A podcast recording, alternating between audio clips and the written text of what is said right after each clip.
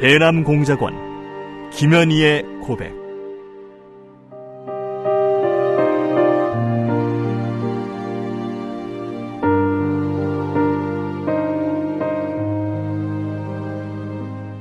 나는 김정일의 친필 지시로 1988년 남조선에서 열리는 서울 올림픽을 파괴할 때 대한 공작 임무를 받고 100여 명의 남조선 노동자들이 탔던 비행기를 공중에서 폭파시켰다.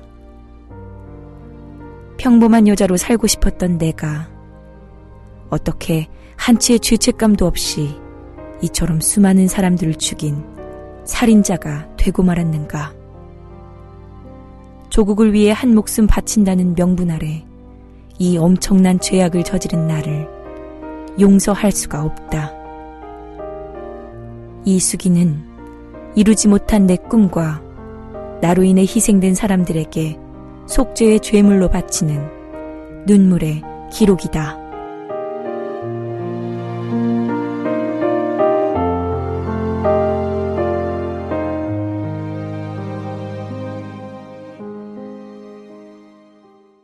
남산 지하조사실 열한 번째 나는 부모님 이야기에 고개를 떨구고 잠시 울먹이다가 정신을 가다듬었다. 이놈들의 작간에 말려들면 안 된다. 나는 이미 죽은 몸이 아닌가.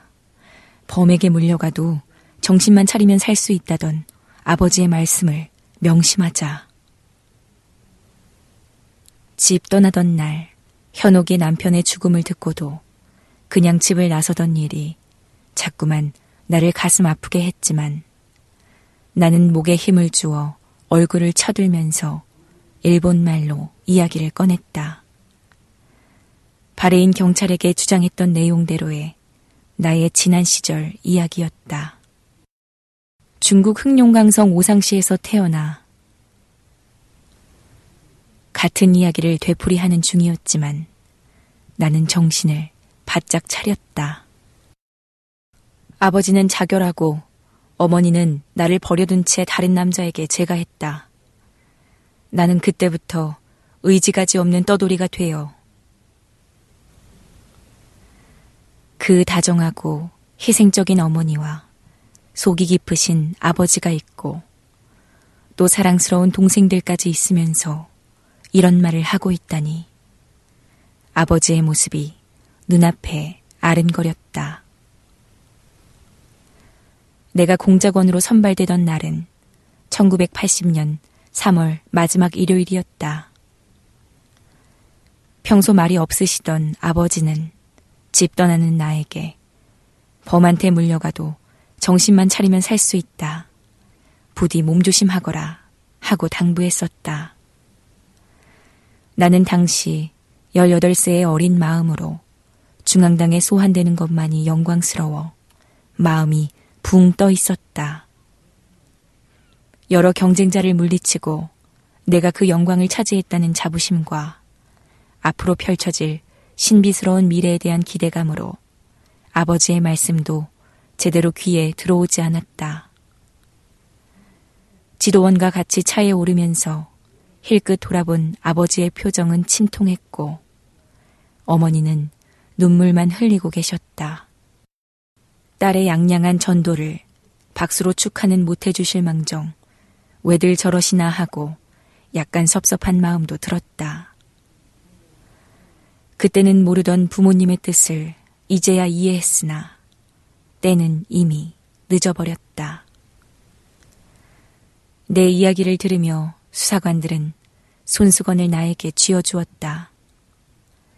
내 눈물은 지어낸 인물인 중국인 처녀의 뼈 아프게 기구한 운명 때문에 흘리는 눈물이 아니었다. 너무 행복했던 시절과 사랑이 가득한 가족을 못 잊어서 흘리는 눈물이었다. 삶의 여정이 너무나도 상반되는 가공의 인물과 실제의 나를 비교해보면, 그리고 지금 처해진 나의 입장을 생각하면 가슴이 미어지듯이 저려왔다. 내가 시무룩해 있자 수사관들은 과자와 음료수를 준비하여 나에게 권했다. 나는 이곳에 와서 새로운 물품을 볼 때마다 그 상표를 유심히 관찰해 보는 것이 습관이 되었다.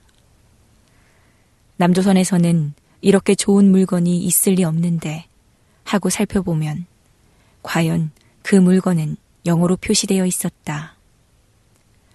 이름 자체도 롯데, 오리온, 크라운 등 조선말로만 표기되어 있을 뿐 그 단어는 영어 단어였다.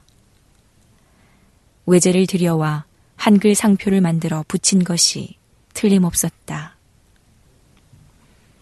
오렌지 단물 깡통을 자세히 들여다보니 무가당이라고 쓰여 있었다. 그 뜻을 몰라 여자 수사관에게 손가락으로 그 글자를 찍어 가리키며 의미를 물어보았다. 여자 수사관은 노슈거라고 영어로 알려주었다. 오렌지 단물에 사탕가루를 타지 않으면 씌어서 어떻게 먹을까 생각하던 중 사탕가루가 워낙 비싸서 넣지 않은 모양이라고 내 나름대로 추측했다. 북에서 사탕가루는 구경하기조차 어렵다. 아무리 고급 간부의 집에서도 사탕가루가 있으면 고이고이 모셔놓았다가 귀한 손님이 오면 타서 내올 때나 쓴다. 또 배앓이 할 때 약으로 먹기도 한다. 나중에 안 일이지만 이곳에서는 사탕가루 사용이 지나쳐 당뇨병이 생긴다 하여 가능한 먹지 않는다는 것이었다. 사탕가루가 남아 돈다는 사실을 알고 얼마나 낯이 뜨거웠는지 모른다. 그래서 사탕가루가 들어있지 않은 과일 단물이 더 인기라는 것도 알게 되었다.